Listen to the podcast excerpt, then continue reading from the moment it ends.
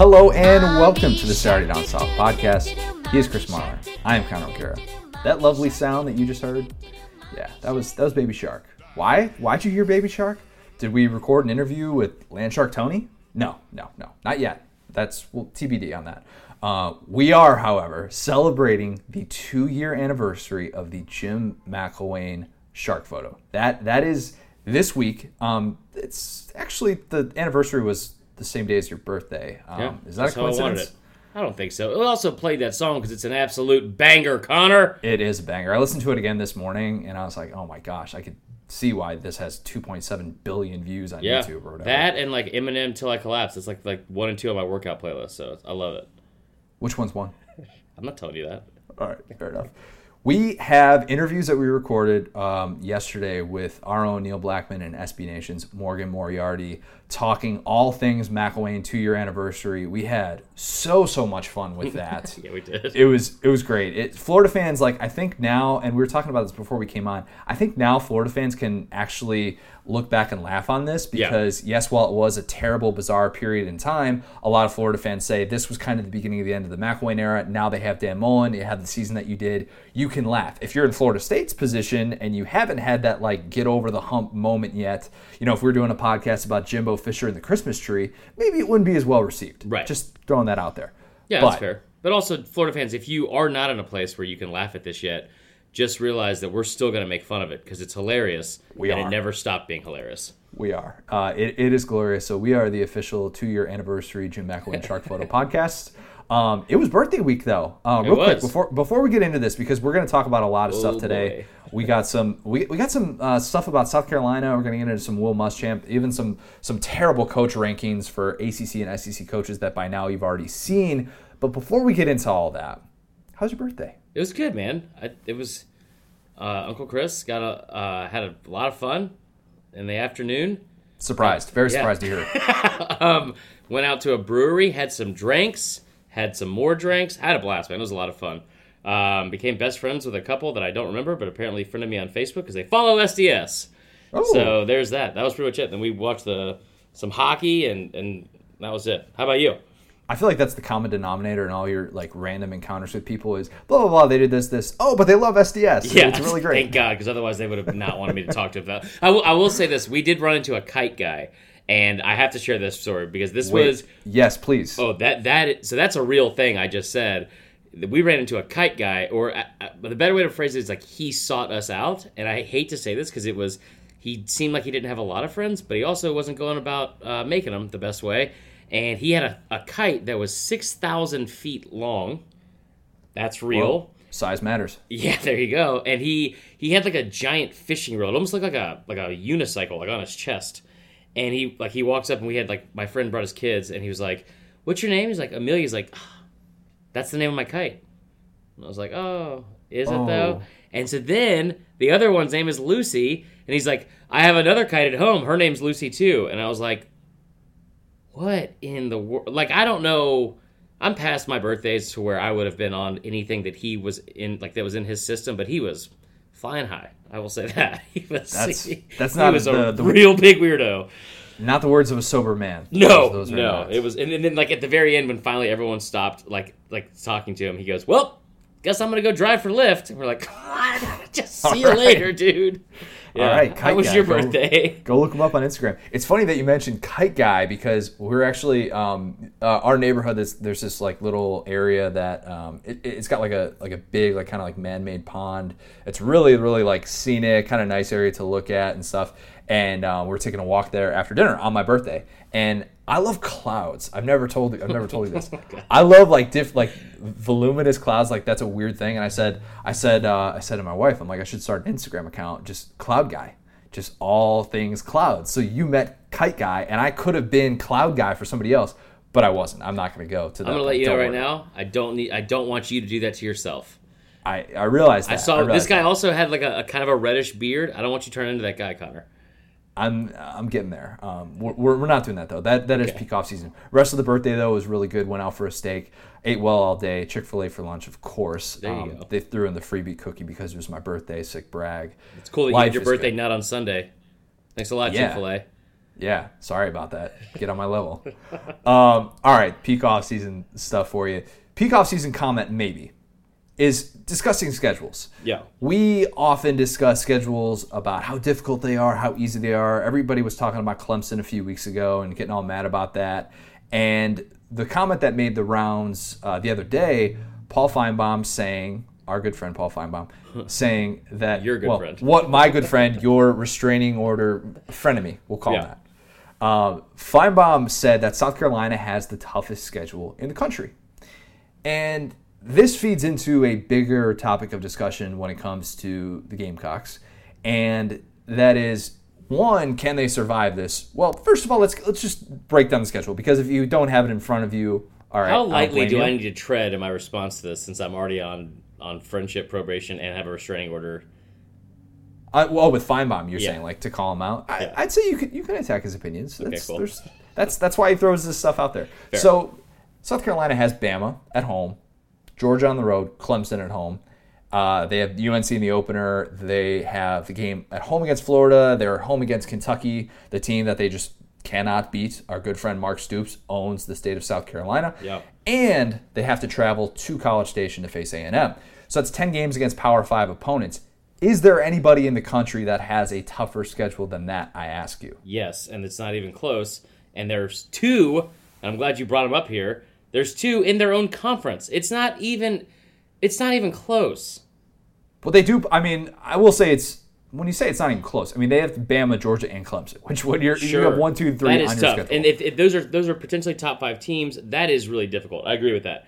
But I think when we talk about how difficult their schedule is, their schedule is difficult. I think relative to how good of, and talented of a team they are. That Fair. I think that's where this was like kind of like misguided or you know missaid from from uh from Finebaum because A and M is way more difficult. they also play all three of those teams. Bama at Clemson, at Georgia, also at LSU. Got to go to Death Valley. Uh, both Death Valleys. Wow, that's really tough, difficult. And then they're at home against Auburn. The only thing that I would say with with A&M, and I, you could definitely make the case. I'm not saying I'm not definitively agreeing with Finebaum, but the nine Power Five games versus ten Power Five games. A&M does have the nine Power Five games. South Carolina has the ten. That would be the counter argument to that. But yeah, in terms I of wonder who of the schedule, extra, the other power t- like power five game is. They have it's North Carolina, right? Yeah, UNC in the opener, they do that one at, um, in We should ask A and M and Auburn if they would rather play North Carolina on a neutral site or go to the other Death Valley. Yeah, I would not want to go to the other Death Valley. That sounds terrible. Um, uh, great from a fan's perspective. Don't don't get me Yeah. wrong, but like just uh, like having to play actual football and not just like tailgate all day. And Yeah. no, that why would anybody And keep in mind, this is a team that also just got beat twenty eight nothing in the Belk Bowl by Virginia. It's not like, you know, I, I, again, I I think this is way more about their level of talent and and you know where they can project as a team than it is against like the actual strength of their schedule. Auburn is another one that I've seen thrown out there, but we tend to not think that Auburn is worthy of this in the year that they get Bama and Georgia at home.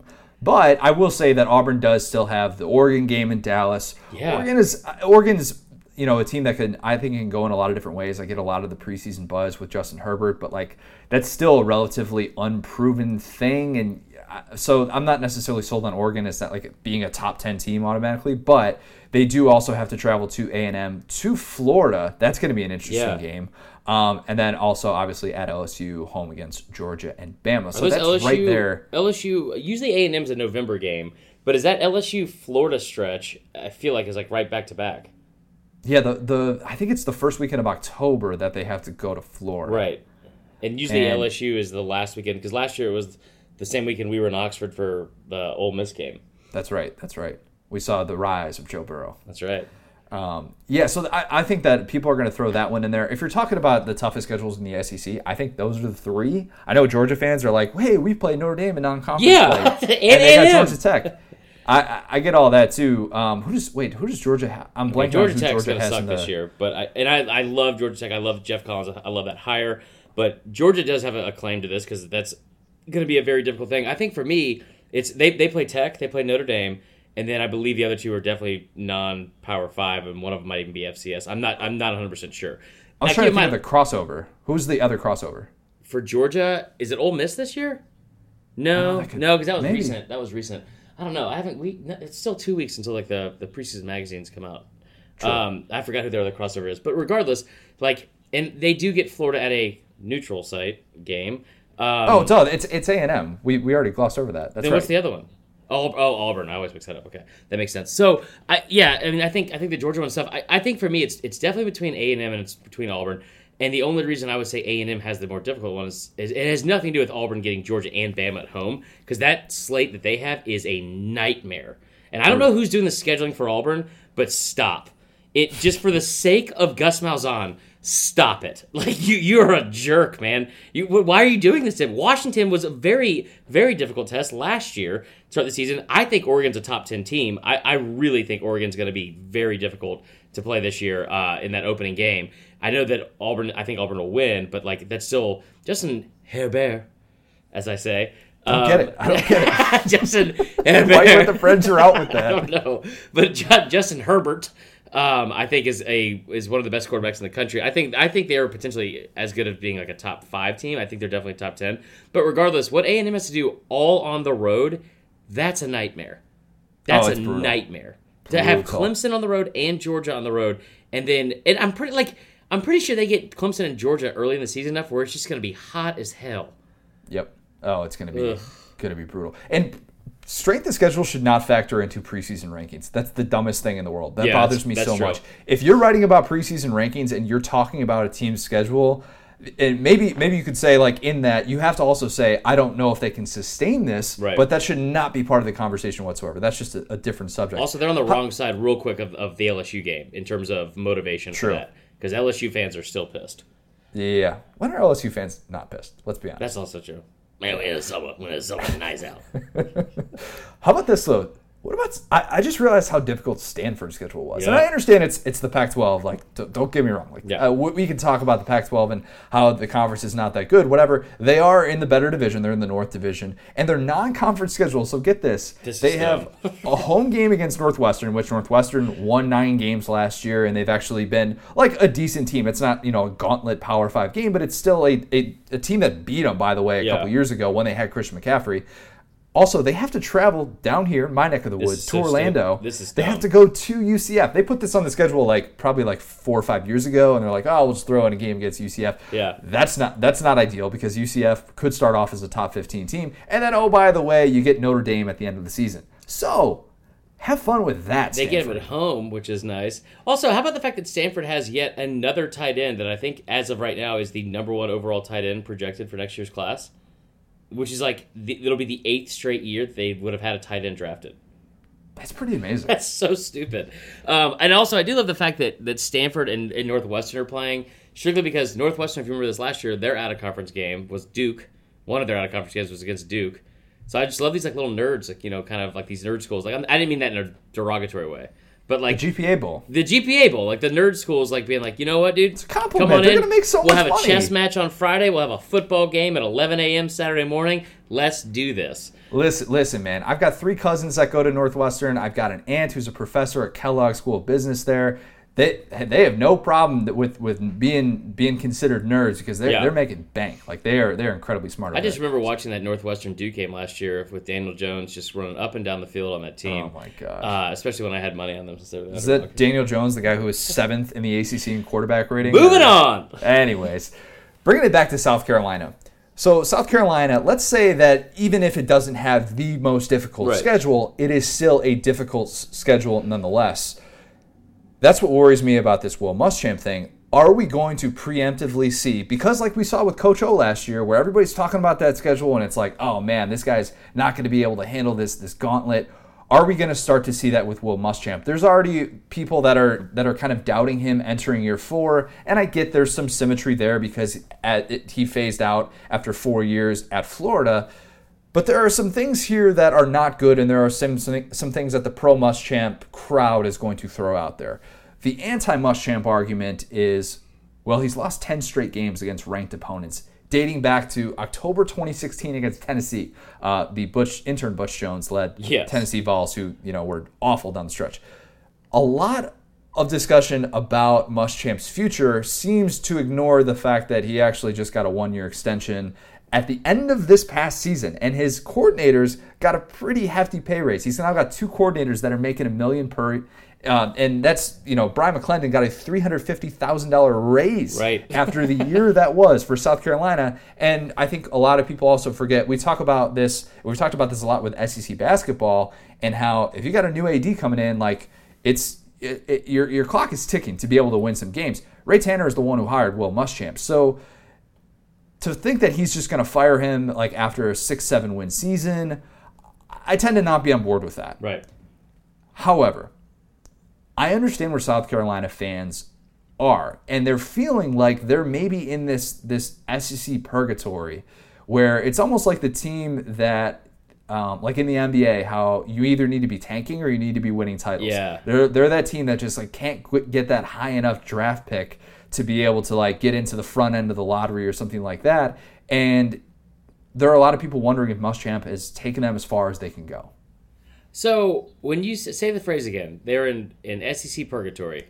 SEC. Do you know why it feels like that? Because they are. the non yeah I They mean, are. they like are. and, and I and Carolina fans, I don't want you to get upset when I say this, and I, and I I don't mean this in a rude way at all. Because outside of that one game in September that hopefully I'll be at in Columbia at the fairgrounds, tailgating for the Bama game, so sweaty I'm gonna. be. Oh God, oh, hottest place. On you earth. better bring like four shirts Yeah, yeah. There's not enough dry fit in the world to keep me keep me clean that day. Um, no, but like I, I just I, I I will pull for him. My, my- again, like I've said a bazillion times, family lives there, sister goes there.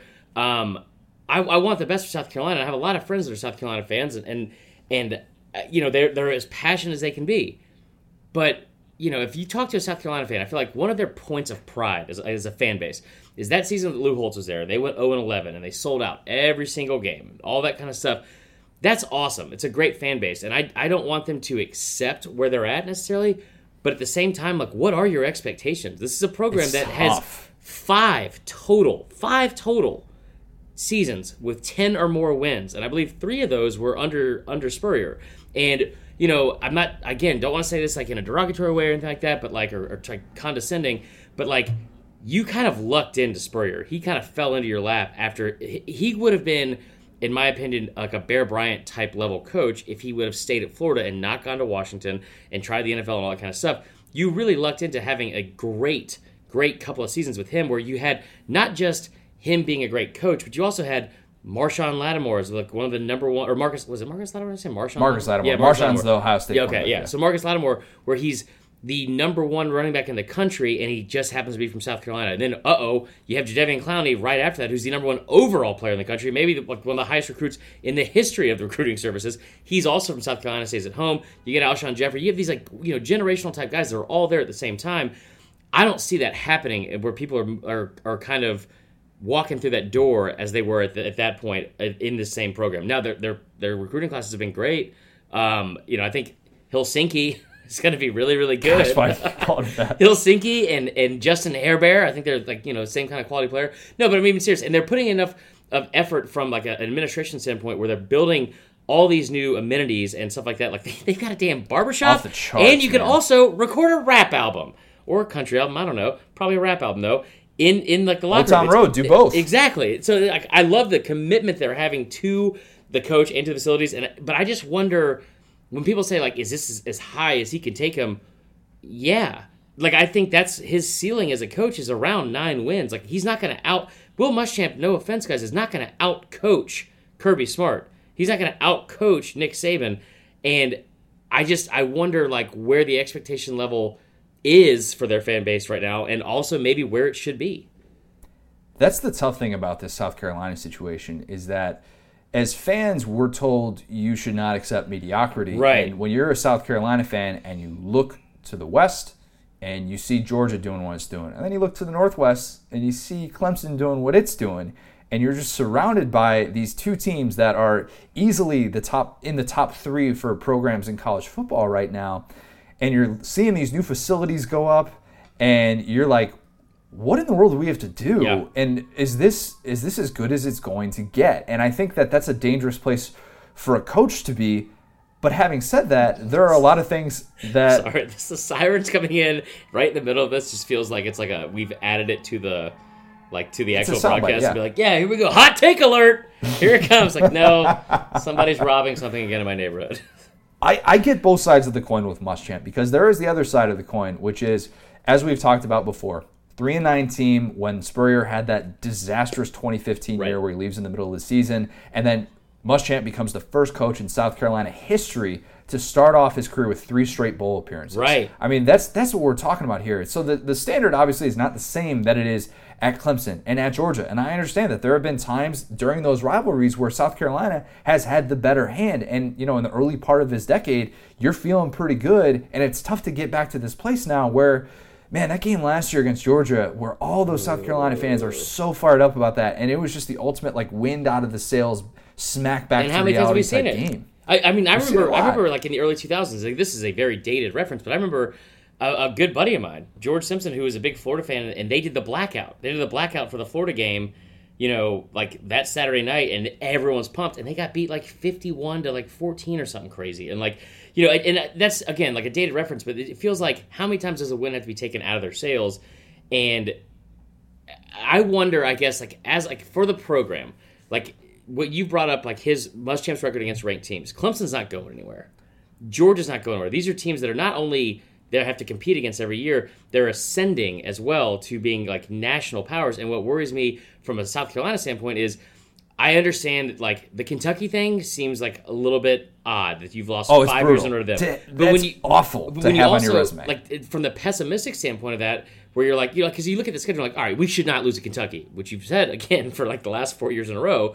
Um, but you probably shouldn't have beat Miss or uh, Missouri last year, and the year before, going into the 2018 season, so like I guess the 2017 season, they had won six games by a touchdown or less, which doesn't happen a lot. And when you really look at like yeah, he Muschamp has, has has done well. I think he's exceeded expectations coming off of what Spurrier did, and and you can blame it off the Spurrier thing if you want to, but you also need to look at and be honest with yourselves. Like the time he's been able to do that, for the three straight seasons of the bowl games, it, this has been, and historically speaking, the lowest point of the SEC East, where Tennessee's down, Florida's down, and and you've b- probably been able to capitalize off that a little bit.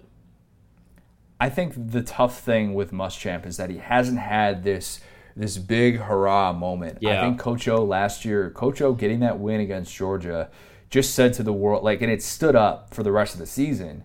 Where you look back on a game like that, and Coach O has obviously been much much better against top twenty five Right. opponents than Will Muschamp, and this has been the thing that has plagued Will Muschamp since he had that Sugar Bowl appearance at Florida in 2012. He is 2 and 17 against ranked opponents. He's lost 10 straight against ranked opponents. You need to have that game where you're just like and and I know people thought it was the Outback Bowl against Michigan. Michigan was in the toilet Yeah. going into that game. Their quarterback situation was a disaster. And you're and not to take away because that's still Right. you know impressive an impressive win and you know you get that that ninth victory and everybody's feeling good going into the offseason. That fueled the buzz going into 2018. True. But if you're Muschamp, you need to look at the schedule and say like, two of these games would be huge for me. Not just Yes. I'm not talking about just surviving 2019. I'm just talking about getting the fan base to think that we can overcome this mediocre hurdle and get past this level that everybody perceives us at because that's that's the the national view of South Carolina right now is this team that's like going to be second fiddle to Clemson. They're going to be second fiddle to Georgia. And as long as they are in this spot, it's tough to really kind of get this this hype going when you just don't have those tangible moments. No, you're right, and and, and I'd say to take that step further, and, and again, like I, I don't want to pile on to say like you know you guys will never reach this level as a program because that that's not fair. But what worries me again is when you talk about like when I said he Muschamp's not going to outcoach Saban, he's not going to outcoach Kirby Smart. Is he going to out recruit him? And last year was a great recruiting class. It was. an Yep. absolutely great recruiting class. Um, and I think you know if he can continue that, because if you look at the in-state recruiting, obviously this year's different. Clemson is dominating recruiting like currently for the 2020 class, but last year in the state of South Carolina, which is not known for you know, I think they only had six total players that were four-star or better in the state last year, and I think South Carolina got five of them. Um, and I, I think they and they beat out Clemson for most of them because Clemson was more of like a national recruiting skill. But like what worries me is like if if he does have that moment, like where he beats a team that he shouldn't beat, like you know that like that one moment he can put, hang his hat on. If he beats Kentucky, is that the moment this year? Because like that's a pretty big you know notch on the belt considering like where they've been the past few years. But will the fans really respect that as much? It'll be more of a punchline than anything. Which- I think that at sucks. point. Which, That sucks. which it does. It does. It's the game that you're not going to get much if you win, and you can't lose anymore. Yeah. That's that. That the is how the fan base feels. Yeah, right. How much is Will Muschamp's future tied to the success of Ryan Hilinski? That's the actual That's way to, yeah. Well, and, and I, I see, but like this is a, one of those guys too. It's like he should be there. Like he should not be in the hot seat, in my opinion, because like, uh, like to circle back to it, like I think he's taking your program. He's exceeding expectations for where your program's at. Like maybe we just need to keep the actual like real like you know expectations that the fan base has in in check a little bit. You know what I mean? tough to do. Yeah, it is Really tough to tough do. to But do. I, I think I think you're right. Like it, it is going to be tied to Helsinki, Trolsinki, Hilinski. Um, let's go. So Will Muschamp in these rankings that came out, these SEC and ACC football coach rankings God. from the Post and Courier's Gene Sapakoff. Is that how you say it? I don't know. Whack You've all seen his. You've all seen his pictures by now. Um, Man. He went on Finebaum and dropped this list combining ACC and SEC coaches. Oh my! So I want to start by saying this. One, maybe we should have gone down that road with the South Carolina thing, since the only angry fan that we've had has been a South Carolina fan. Now that I think about it. Um, on top of that, this guy, I saw this before it went on Finebaum, and we've made, we've said things on here that aren't smart. Me especially. Me especially. Um, Me especially too. It's Come on, fair. Let's not, let's Either way. dismiss my awful takes. But regardless, like this was this was mind blowingly bad, and I can already tell my voice is going to get high pitched and angry um, just from the opening. So the Gene Sapakoff thing, like we'll just we won't spend too much time on it, but I just want to hear your thoughts on it, Connor. Of like what was the worst? Like I, I put three of them out last night. Like they were the worst takes from this whole thing, and if you go over his rankings, he had Dabo at one, Saban at two, sure. Um, no, even that. No, let's let's not do that. it- well, but, but we're gonna have to get through. Like we're gonna have to get through this. Yeah, you're right. So then he has Dan Mullen at three. All right, so it's it's both SEC and AC coaches combined. Then Kirby, then Jimbo, then Gus Malzahn at six. Okay, so five of the top six are from the SEC. Then he has Dave Clawson at seven from Wake Forest, Dave Doeren from NC State, Fire take. Pat Narduzzi from from Pitt at nine. Seven through ten is an absolute It's joke. ridiculous. Seven through ten gets me Da- boiling. David Cutcliffe from Duke. Then he has Mark Stoops at 11. Dino Babers, who, in my opinion, should have been top 10. Babers, sure. Uh, Helsinki. That he he's 12th on here. I, I think he should have easily been top 10. Bronco Mendenhall 13. Will Muschamp at 14.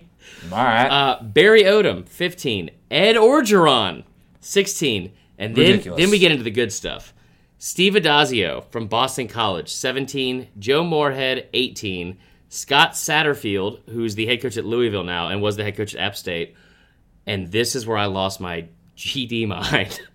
Manny Diaz at 20. And Wait, that's is that the same Manny Diaz who has never been a head coach before? Never. Been, I'm glad you brought it 20? up, Connor. Oh, never okay. been a head coach. sure. Never been a head, hell of a recruiter. Also, I'm pretty sure he stole a yacht last week. A minute. Regardless, So so he ranked. Let me let me just get this straight. So he ranked Manny Diaz ahead of Mack Brown, the guy who has won a national championship. and, and we're not going to get into his write up for each one because one, he brought up Pat Narduzzi and compared it to the the the I don't know sing off round in The Voice or oh, some the battle round. He said the battle round. He's like obviously the ACC whatever division he's in isn't the oh same my as the, gosh. as the battle round of The Voice. And I'm like, did you just sir?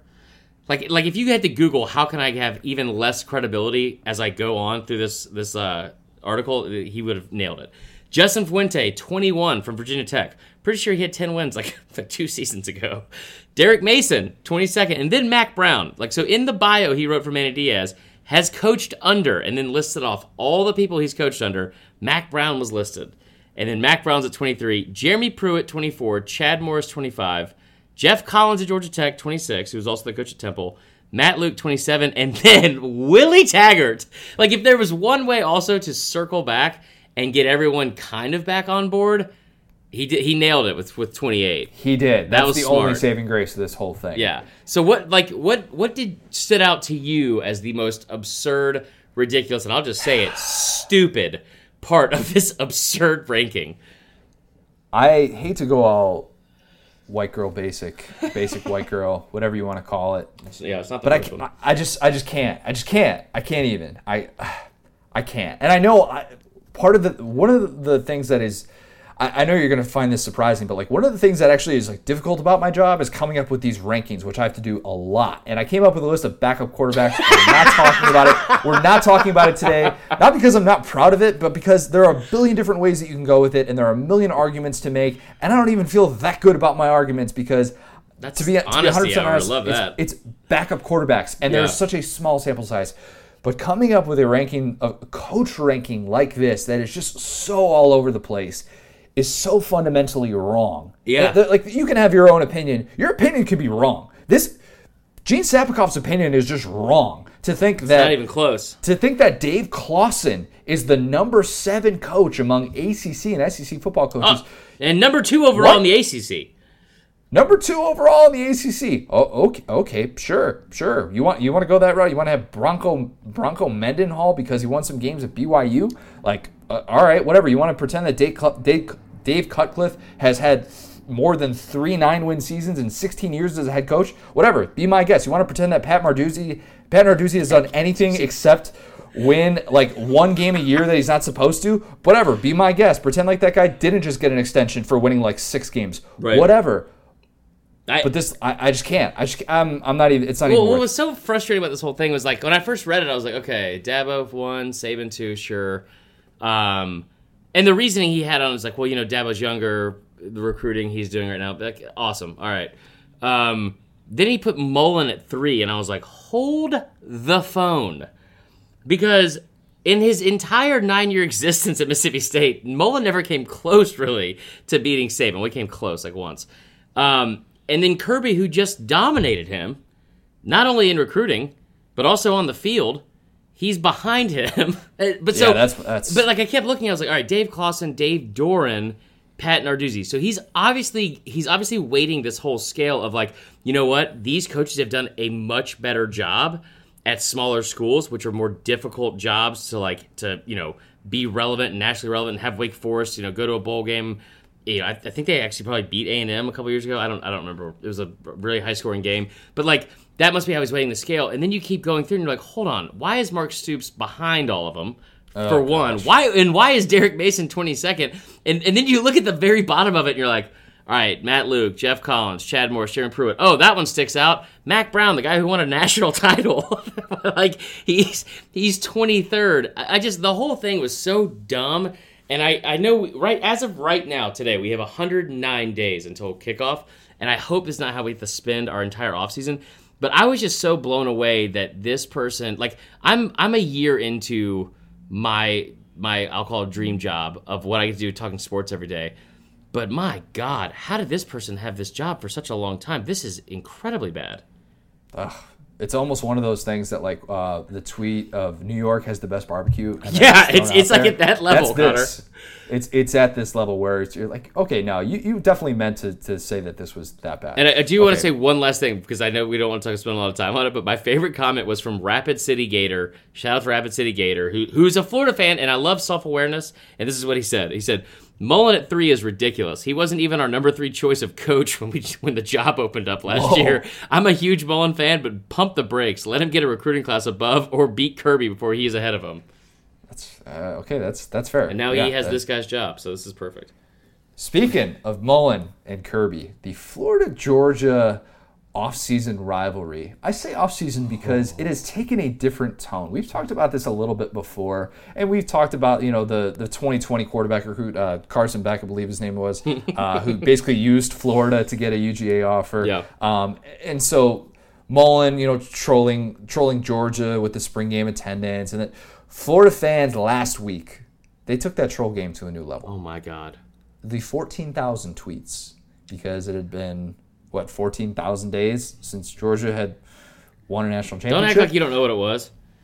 Uh, yeah, okay, I knew what it was. let's be honest. Um, to to have that thrown out there, yeah, I mean that's okay, that's that's kind of taken it to a different level. And then the little, you know, little jab back that Georgia gave was, you know, Kirby taking a picture with this this guy at the Chick uh, the the Chick Fil A Peach Bowl. Um, shout out to our good friend Gary Stokan. Yeah. Um, doing the the golf tournament, the coaches golf tournament, and Kirby took a picture with this guy, and he had his putter on a Florida hat. So that's like Georgia's version of trolling, apparently. That was all this. weak. Um, yeah, it was not. kind of kind of weak. Mullen came on a little bit stronger, but like we we need this. This is great. This Please so keep this up. I, I do want to say, like from a Florida standpoint, this was awesome that they they orchestrated this whole thing.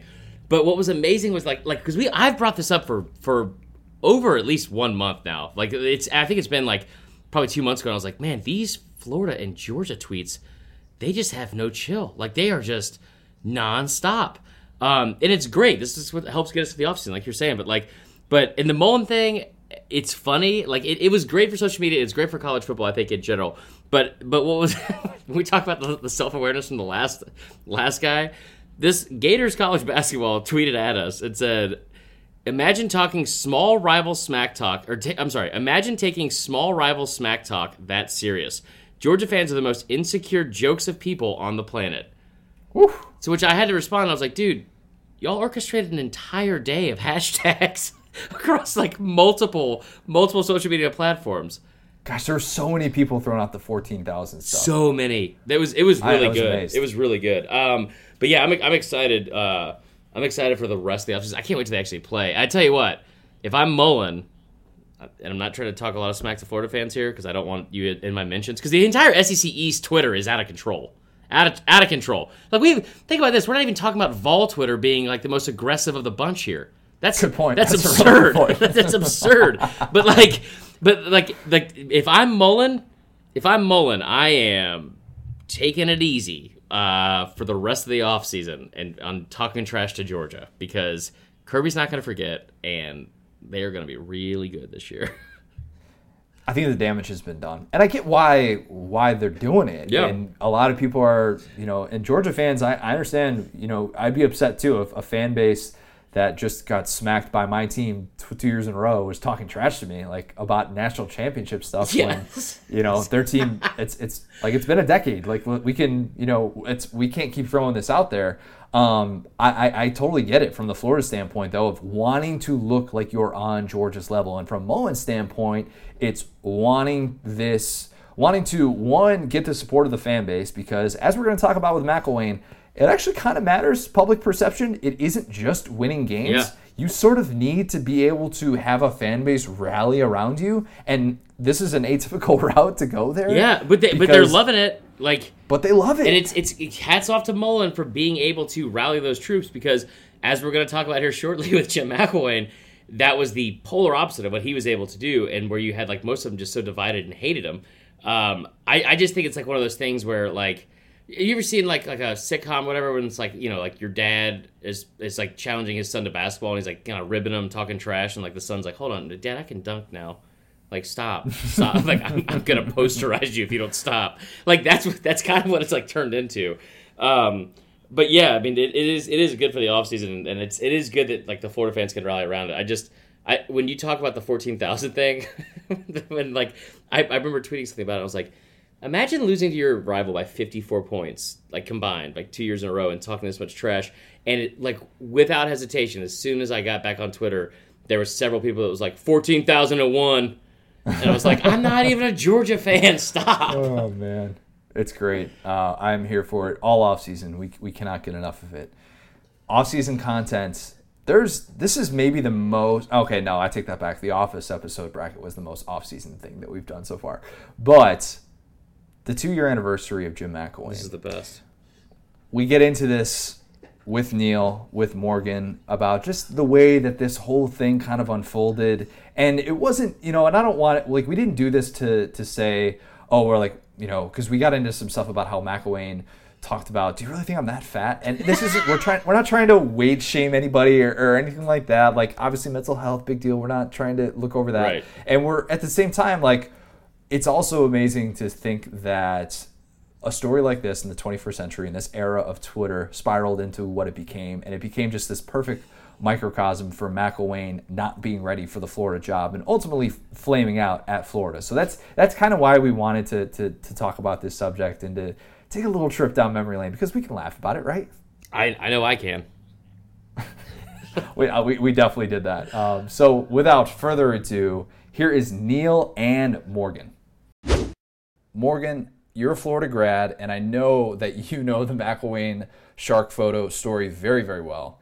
Uh, first question Did you celebrate the two year anniversary over the weekend, which was coincidentally enough on Marlar's birthday?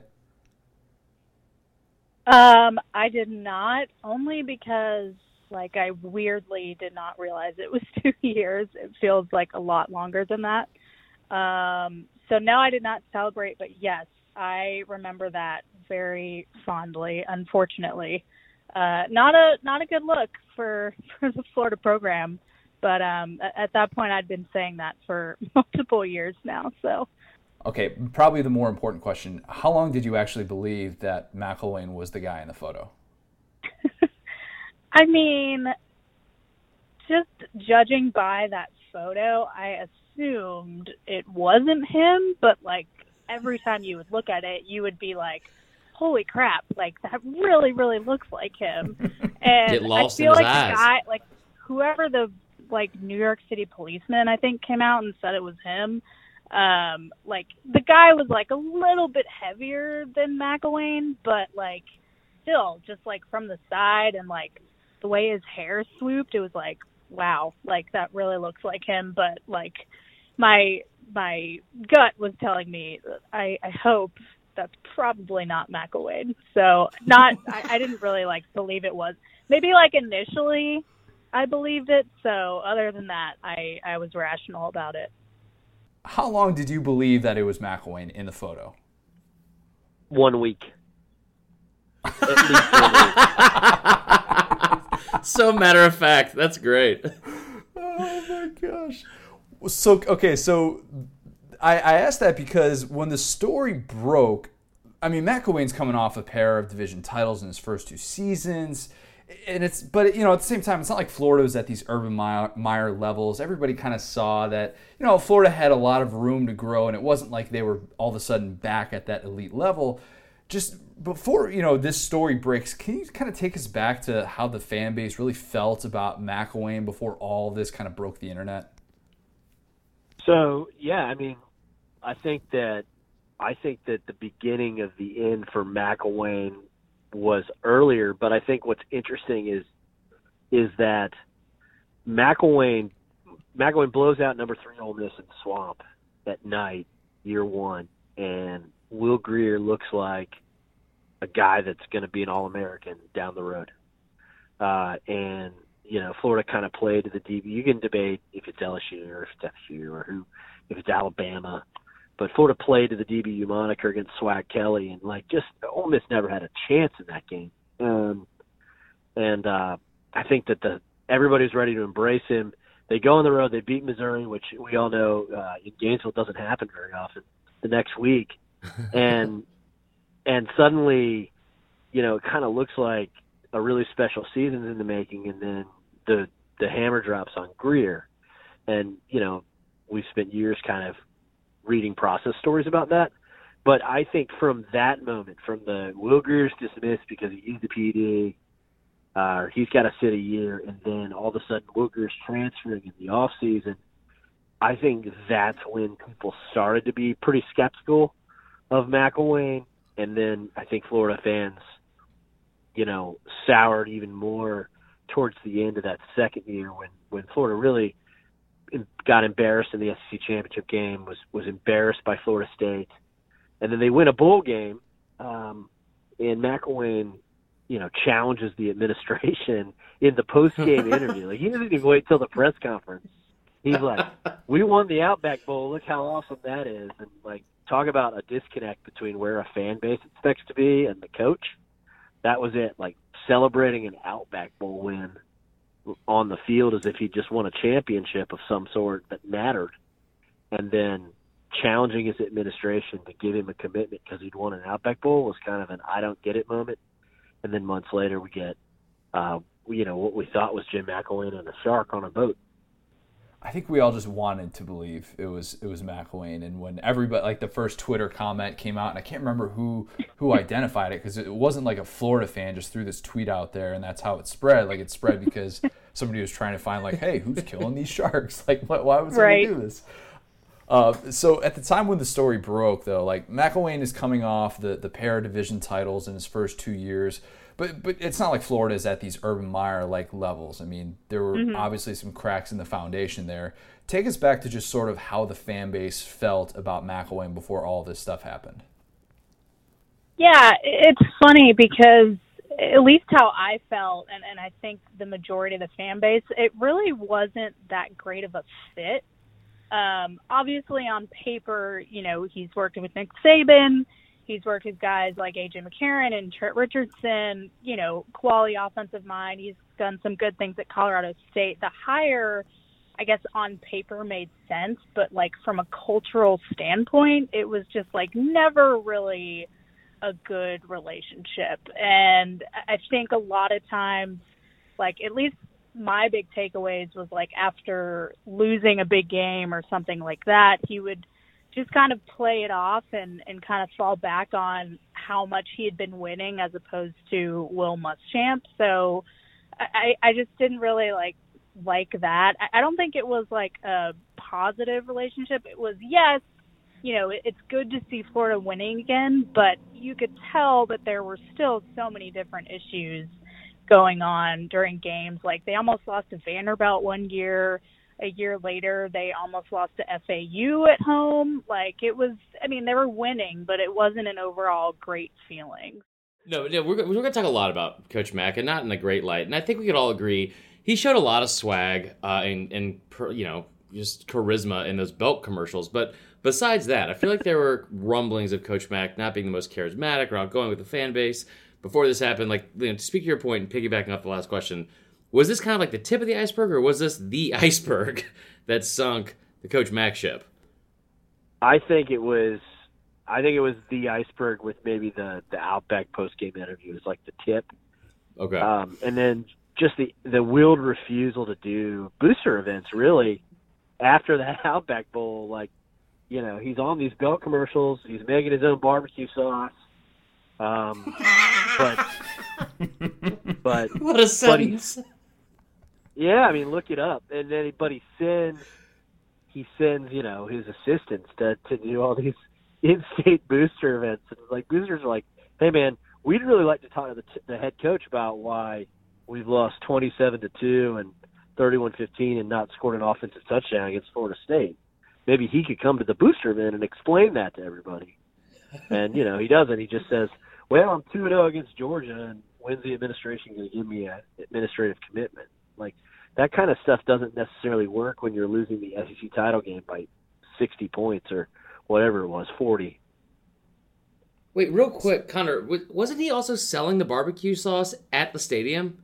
Like, wasn't it like involved in the actual um, concessions? I'm just gonna say yes and hope that that's true.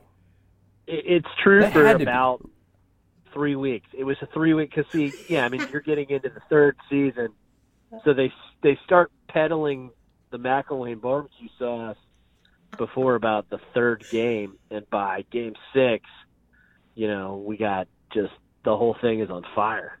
I mean, is that are you saying like the the barbecue sauce was really spicy, or like the whole situation was just really bad? the well, I mean, the program. Look, everything because you guys kind of nail everything goes downhill from from the shark photograph, right? I mean, you get you got except for the first day of media days. Basically, they show up at media days. and actually when he when he was asked about it at SEC Media Days, I was there in Hoover, um, like in the back of the ballroom, and I just started like dying laughing because I was like, wait, like he's, he's still upset about this, and at the time it was like two and a half months later, and uh, God bless whoever asked him that question in July at SEC Media Days. Like he's going on TV asking this question. Um, and then he just goes off about how like it attacked his family and attacked the university and then he's saying like, well, you know, I can chop it up with the best of them, and then he's like getting physically upset on the podium, and it's like, okay, really? Like, I don't think you can. So it was just like really bizarre, like the whole thing, and it was just like, dude, like just laugh it off, like especially at that point because it was so much later. Like you can just kind of play it cool or or just like avoid the question, but to make it like super personal was hilarious and like embarrassing at the same time.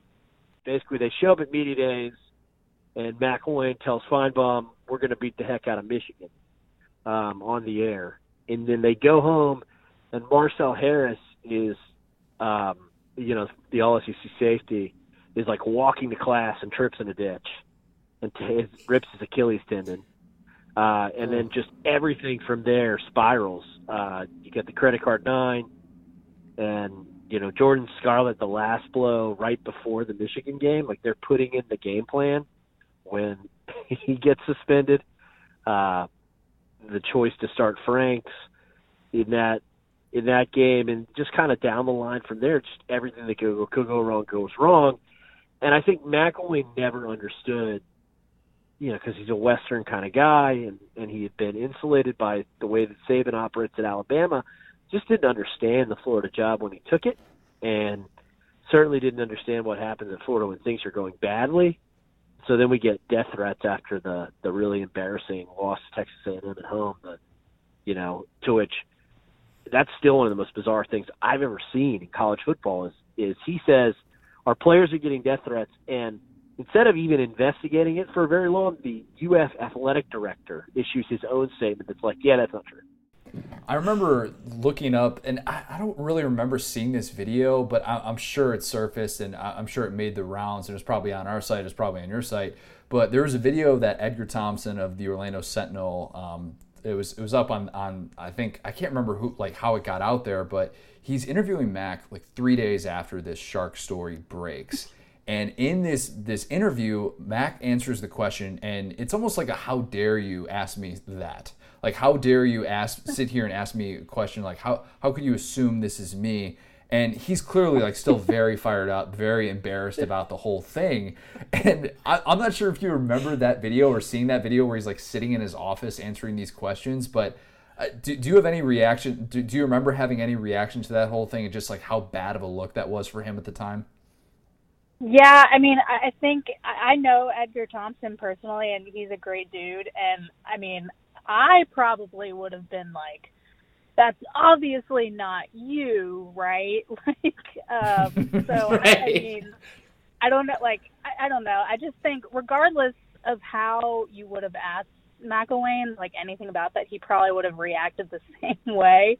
Um, but yeah, I mean, it was just like again, like it was just he took it really, really personally and seriously. And like, I feel like most head coaches probably don't know a single thing about Twitter and social media aside from like Lane Kiffin, you know, the pros like that.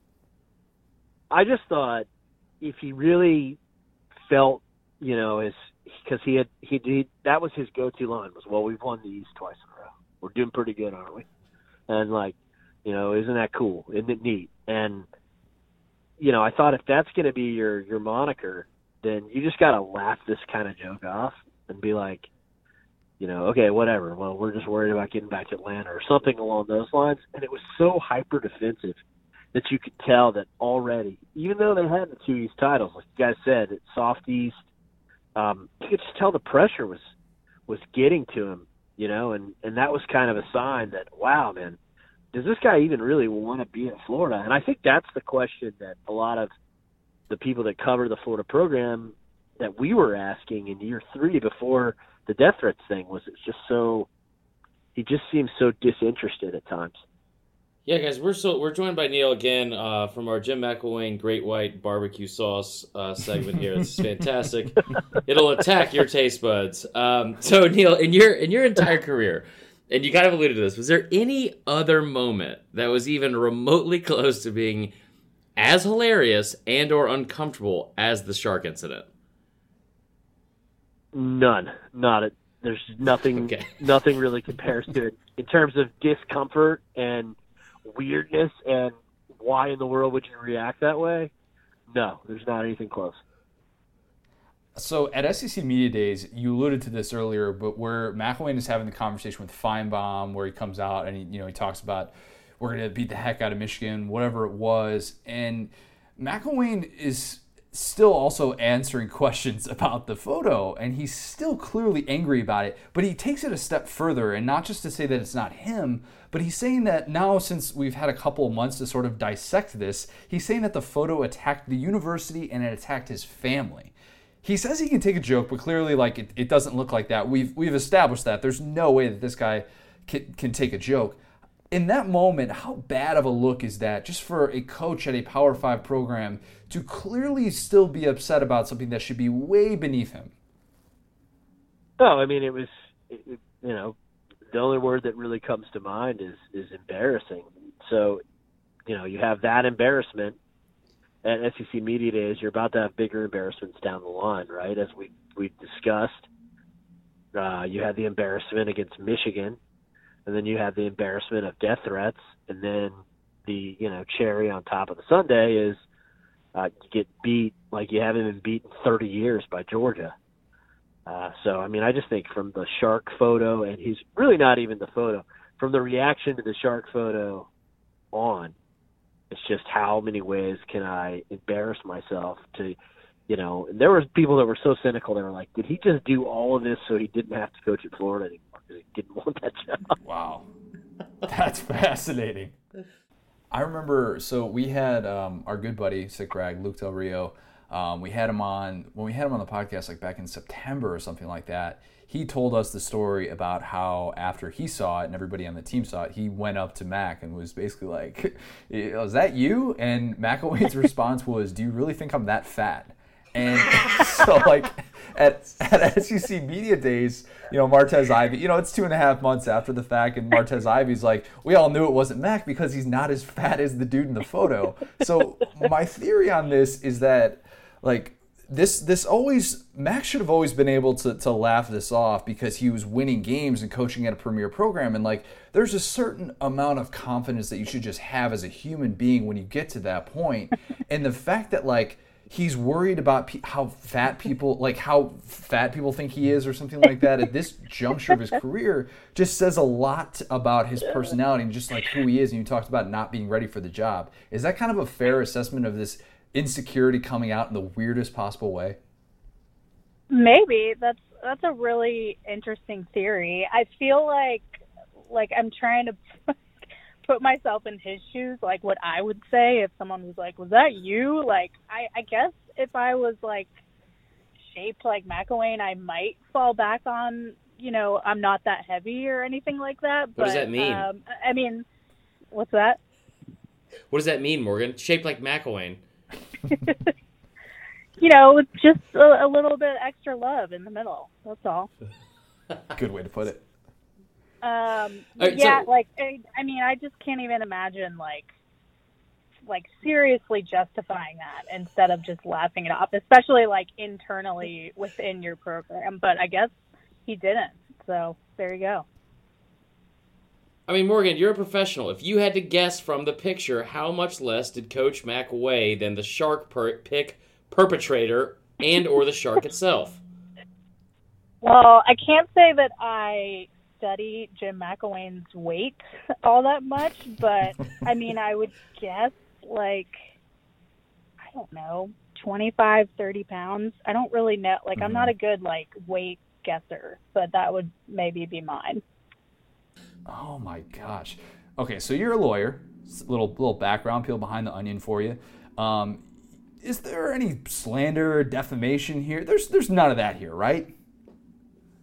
No, because it's clearly. I mean, it was. It's clearly something that he can rebut. So, uh, and it's clearly. It's clearly. Great choice of words. It's great choice of it's words. Clearly, it's clearly something that's being reported, if you want to call it that, as you know, people are using it as a joke on Twitter. I mean, no one had more fun with McElwain than Jimbo Fisher FSU, right? And I think that's kind of what's making, like, yeah, I mean, I know in, in our neck of the woods, in our world, the the ratcheting up of the Georgia Florida rivalry is kind of what's you know, front and center this off season in a lot of ways. Yeah. But Florida fans are having so much fun with Florida State right now, and a lot of it I think is payback for, you know, oh my gosh, not only can your coach not recruit or come within 40 points of Alabama, but he's on a boat, like making love to sharks. That's a that's a beautiful way that you put it. I appreciate you doing that. In, in an alternate universe, let's say that the internet just immediately knew that the photo was not McElwain, and you know everybody knew it was just some dude named Sean who lived in upstate New York who was like a former NYPD officer, whatever. In that universe where nobody ever likens the shark humper to McElwain, is McElwain still in Florida?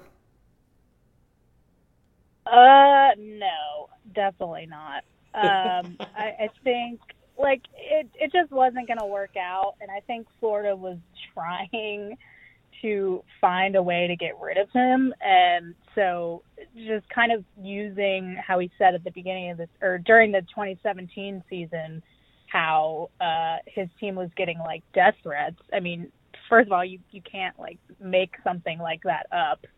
Um, so I, I think they were trying to uh, to find a way to get rid of him, and, and that just kind of worked out. And it was time to part ways with them. And um, you know, luckily, they were able to get Dan Mullen when they could. So I mean, I don't think like if that didn't happen, he would still be at Florida. Certainly not because um, you know they they had the season that they had in 2017, and um, you know found a way to to get him out of there. So You know, I think they always say, like, from a PR standpoint, Morgan, like, you fight fire with fire. And in this situation, you obviously want to fight fire, like, which is like fake bestiality pics, with fake death threats. And I, I think that's what he did. I think it was a good move, to be honest. Um, that being said, later on that season, when he notoriously claimed he was receiving those threats from fans, do you think it was actually from fans or was it from, like, the shark or the shark's angry wife or husband?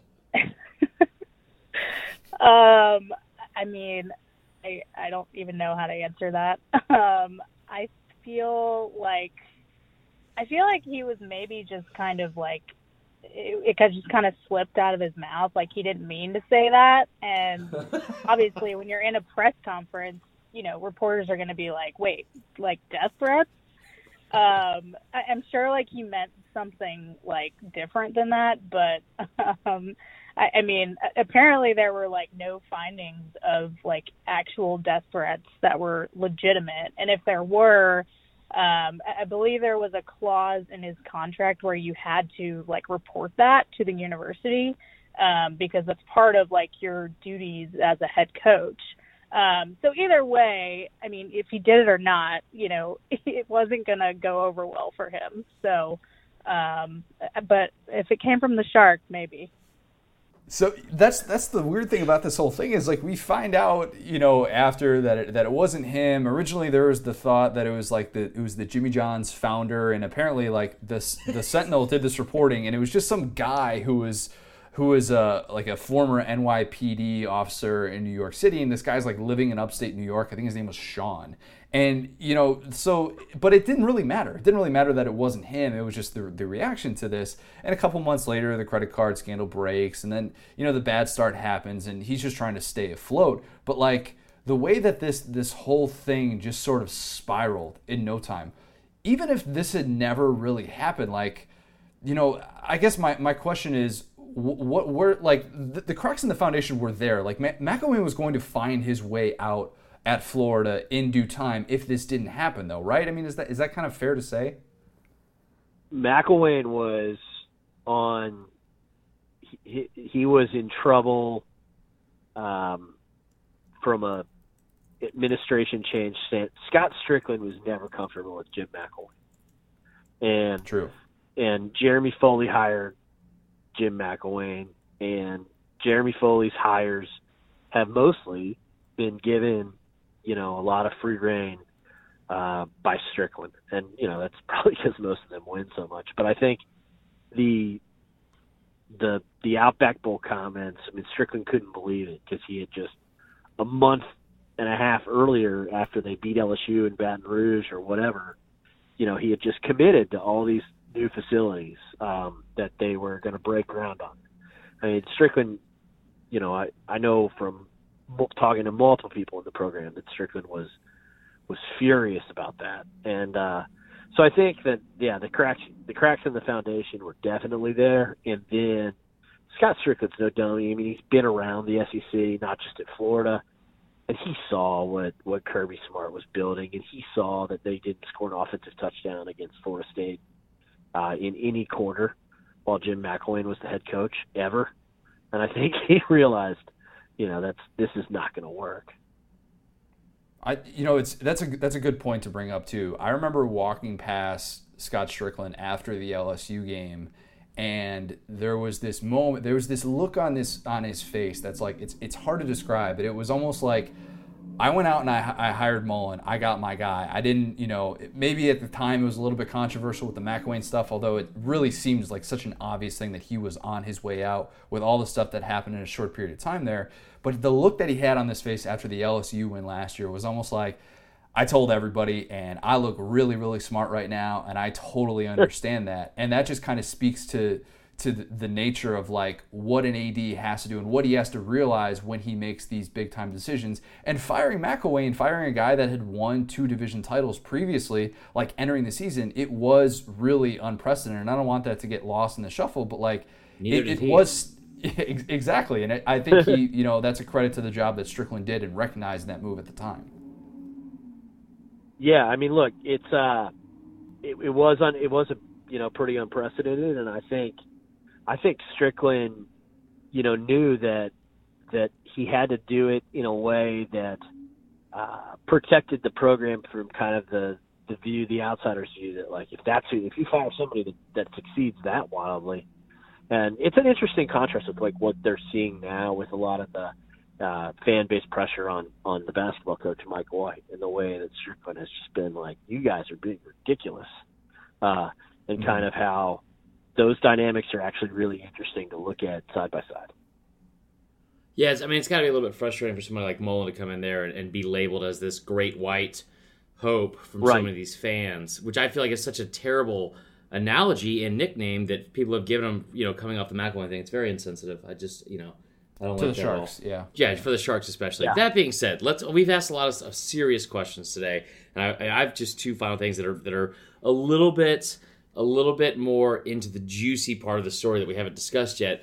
Later on in the season, Coach Mack notoriously claimed that he was receiving threats from fans. Did we ever find out who they were from, and was it actually from the Shark or the Shark's angry significant other? Like I, I've long since thought.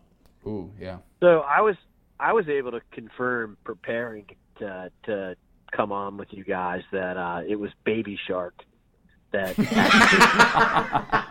issued issued the death threat. Um, so just just Unemployment SES Shark, dude, dude. we just broke that news. Do, do, do, do, do, do. Yes, that's good. So, and last question, and exact, I didn't read the ins and outs of his buyout and, and you know the terms of when he was fired, but on a scale of one to fourteen thousand, how many shark tooth necklaces did he get when Florida fired him? Uh, he gets his fourteen thousand six shark tooth necklace tomorrow. Perfect, perfect. Oh, that was that was great, Neil. We appreciate you coming on, providing some insights. Uh, you're going to continue writing great Florida stuff for us on SDS as you always do. Uh, stay stay out of the courtroom, and uh, yeah, come on and talk Jim McElwain with us more often. All right. Anytime, guys. I'd love to talk about Jimmy Mack. Appreciate it, Neil. We'll do it again soon. Thanks, guys. Bye bye. that was a ton of fun to be able to to do that. Um, I, I really, I think we need to maybe make this an annual tradition to look back, just because the SEC, the way that the the calendar moves, and like there's Yeah. just always so much going on. We need to actually be able to take a second and look back on things like this, or Bobby Petrino, you know, The on the important motorcycle. The the big Yeah, because there's a lot of important things. layers that people don't know about. Like I didn't know that the Petrino thing. Apparently, his that woman's boyfriend beat him up. Yeah, I mean, these are the things that we need to be able to go back and dissect because Yeah.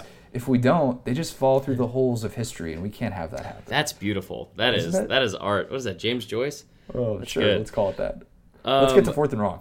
Yeah, let's get to fourth and wrong. Uh, so each and every week we ask questions, uh, and or we ask you to send us your best non-football related questions or advice that you want answered. I'm not gonna lie to you, pretty weak submissions this, Whoa, this week. Yeah, I'll say down. it. I'll call you out right now. Um, I don't want to say it's weaker than South Carolina's schedule, but it wasn't good, y'all. It was not good. No, it was. It wasn't that bad. Um, but we have four questions like we do every single week for fourth and wrong. Let's get started for the third week in a row. Sarthak Sharma from Twitter um, had a really good question. He said, "What current Olympic sport do you think you'd be best at?" The obvious answer is curling, right? I've tried it, and it's not that easy. It's not that easy, but it's one of those things that if you did it enough and just devoted your entire life to it to become an Olympic athlete, I feel like that would be the go-to, right? I'm saying if you did it right now, I think that's what it like. I think it's if you what Olympic sport could you do right now? Power walking? Seriously? Yeah, it's I- I- basically how I run right now. yeah. I could do that. Power walking is is tougher than it looks too. Um, the pros we make it go. look they make it look easy. The pros in power walking, the people that are sponsored by Skechers Shape Ups. Um, no, I think I think uh, handball would be. I used to think badminton, but nope, badminton's No looks way. real tough. Way but handball, that seems that seems like I could do that. What That's about simple. racquetball?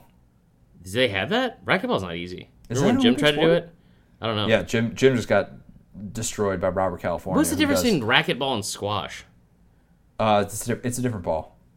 Okay, I'm glad you knew that. You, somebody, I, I It's a different racket too. Is it? Yeah, I don't think, the I court, the think, dimensions are different too, a little bit. Is it like baseball and softball? Is like one like a beer Uh, sport? something of? like that. Not really, Okay. but yeah. Okay.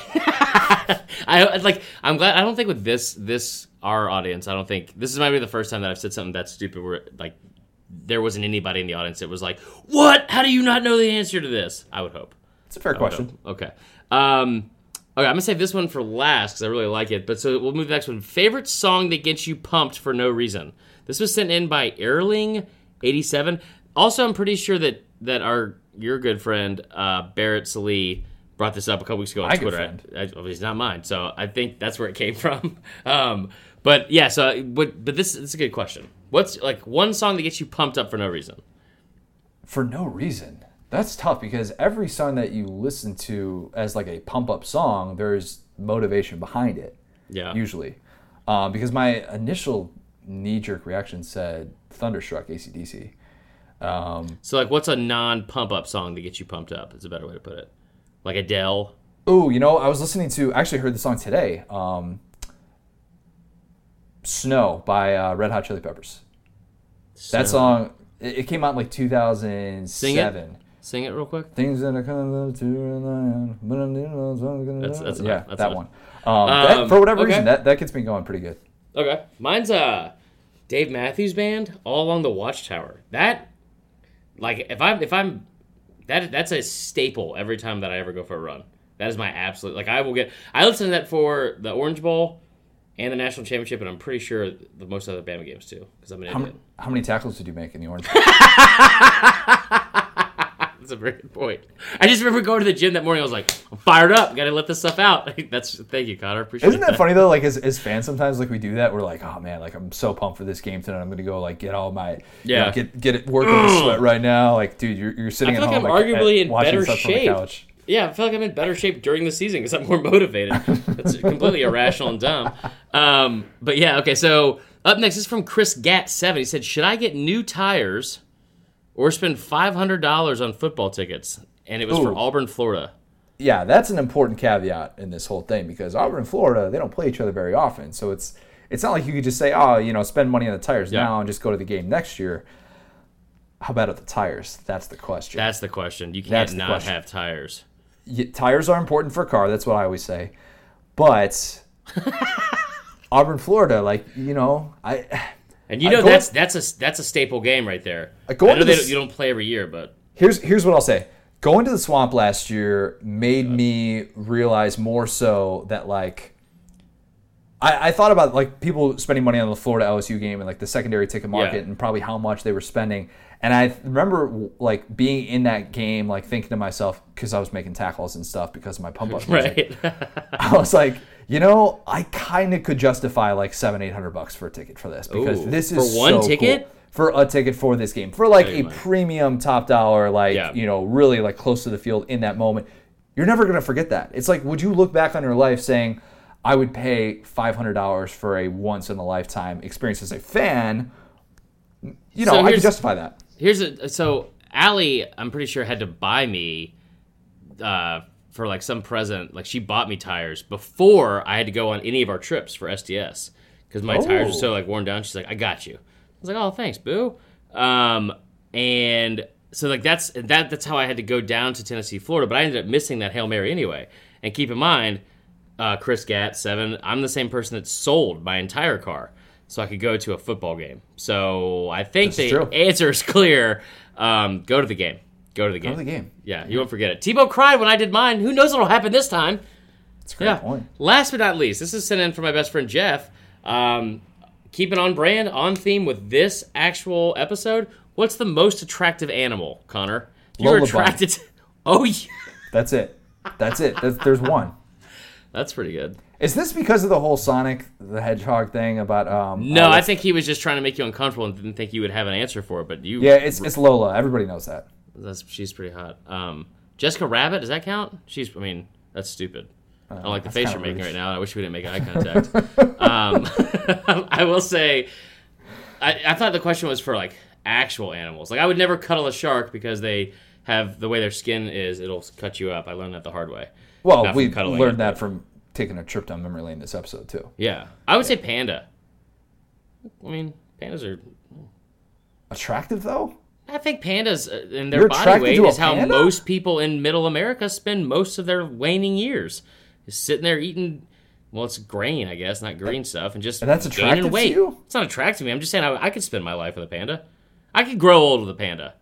That's a different discussion than That is true. Yeah, that's true. All right, you know what? We, I didn't answer it There's right. no good answer. Lola, buddy, I would just, you know what? If it's not about cigarettes reminding me of nostalgia, I don't want to talk about it. So, two weeks in a row. Still can't Uh, believe you said that. Yeah, me neither, to be honest. That was tough. Um, okay, so real quick before we get into Might Mean Too Much, we are going to read our mean tweet of the week. This is actually pretty awesome. I watched Mrs. Doubtfire last week, and I brought up something about how ridiculous it was. That, like, when you watch it as you're older, you're like, how the hell did she afford this house? This is crazy. Oh And yeah, our- San Francisco, right? yeah, it's a corner house, like in like beautiful downtown San Francisco. She has three kids and a nanny. That's outrageous. Um, Will Wade Gang Gang, who's one of my favorite people on Twitter. Uh, he big LSU fan. He just says, Oh, you think? Mrs. Doubtfire was a dirtbag and deserves nothing." Whoa. So that's your mean tweet of the week. Connor, take it into it might mean too much. I've got a fire take. That movie is incredibly overrated. Well, I'm not going to do this with you again because you Uh, don't respect Robin Williams, so it's fine. It is incredible. Yeah. Sirens are coming. Perfect time for the hot Oh, take. perfect. We got fire takes. Um, it might mean too much. This week is a photo of these twins that went viral. You saw this because you, of course, Auburn, Bama. He won some free SDS stickers. Did he really? Oh, Yeah, okay. he's a That's great good to guy. know. That's good to know. So, if you haven't seen this story, um, basically, there's two twins. They're picking their college choice. One, the, the the boy twin is named Matt, and he picks Auburn. And the girl twin is named Emily. She picks Bama.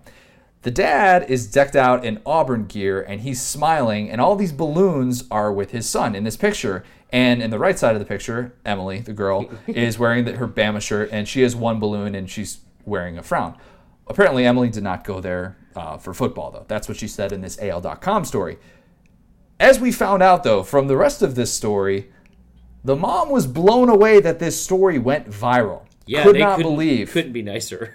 Um, so they were like, they were floored. They're like, why did so many people have a reaction to this? Blah blah blah. Um, and, and just for a little background, like it was all meant to be a joke. They said that the whole thing was was a joke because the mom, the dad, the aunts, the uncles, grandparents, they all went to Auburn. So it was like, oh, you know, the girls going to Bama. She was in on the joke, all Yeah. that, whatever. The original tweet, which has since been deleted, it said in the tweet, Our twins have made their decisions. We're equally proud of both. So the original tweet also tweeted at Drunk Abby, the Twitter account. Abby. uh, oh, Abby, not Abby. Yeah. Wow, I read that way too quickly. My bad. And Auburn U. So of course, Drunk Aubie retweeted it and quote tweeted it. Awesome. Why do you think it went viral? Probably because you tweeted it at them. They so what so this was this was funny and it was it was cool and kind of like cutesy southern type thing. It was like, oh, we're proud of both of them. Like you could see it if you're smart enough. I would th- assume that everybody saw that this was obviously a joke. But now I know this will shock you, Connor. But what if I told you that Auburn and Alabama fans online quickly, quickly turn this into a giant, giant argument. I wouldn't believe you. I'd be surprised. There was this what got him the stickers is I was reading through our comments and so and he was so nice and quaint. He was like, somebody goes, "Notice the Bama fans the only one wearing shoes." And it's like these these guys are like very well to do, like like they look like affluent, nice people, like dressed well, like dressed well. And and he was like, "Yeah, I'm sorry, it was just a fun family photo at the house." And I'm wearing. He's like a lot of people I know wear at Chaco, so again, the whole viral thing, I don't like. He did he did tweet at Chaco in his response, Yeah. and he was like, "They're a very popular brand, and we really like them," or something like that. So I, I just like he's like, "No," like the other guy responded, he's like, "I didn't mean to any disrespect. This is great, congratulations." And I was like, I don't know. I think it was on my birthday, to be honest. So I had some drinks. I was like, "That's how all internet conversation should go." so he was he was really nice, but yeah, that was that was good. Uh, let's get to some five star reviews. I can't remember where we left off last week. Uh, a little peel behind the onion here. Uh, we had a lot of five star reviews We that so we many didn't we get can't to even count them. last week. Um, I'm gonna I'm gonna assume we, we left off this one. This one is from G Michael Michael. That doesn't ring a bell. Okay. Um, an okay and a thumbs up was the subject. Love this podcast. Nice fusion of humor and level headed analysis, the latter in which a lot of SEC podcasts are lacking. I'm not going to name other SEC podcasts, but thank you for that comment because that made me feel good. Yeah, that was good. Um, uh, yeah, this is where we left off. So this is from K Step, best sports podcast. This podcast is my go-to for all things SEC. I'll keep you. It'll keep you in the loop, twenty four seven. You guys keep me laughing and up to date on everything. Keep up the good work, and I'll keep listening.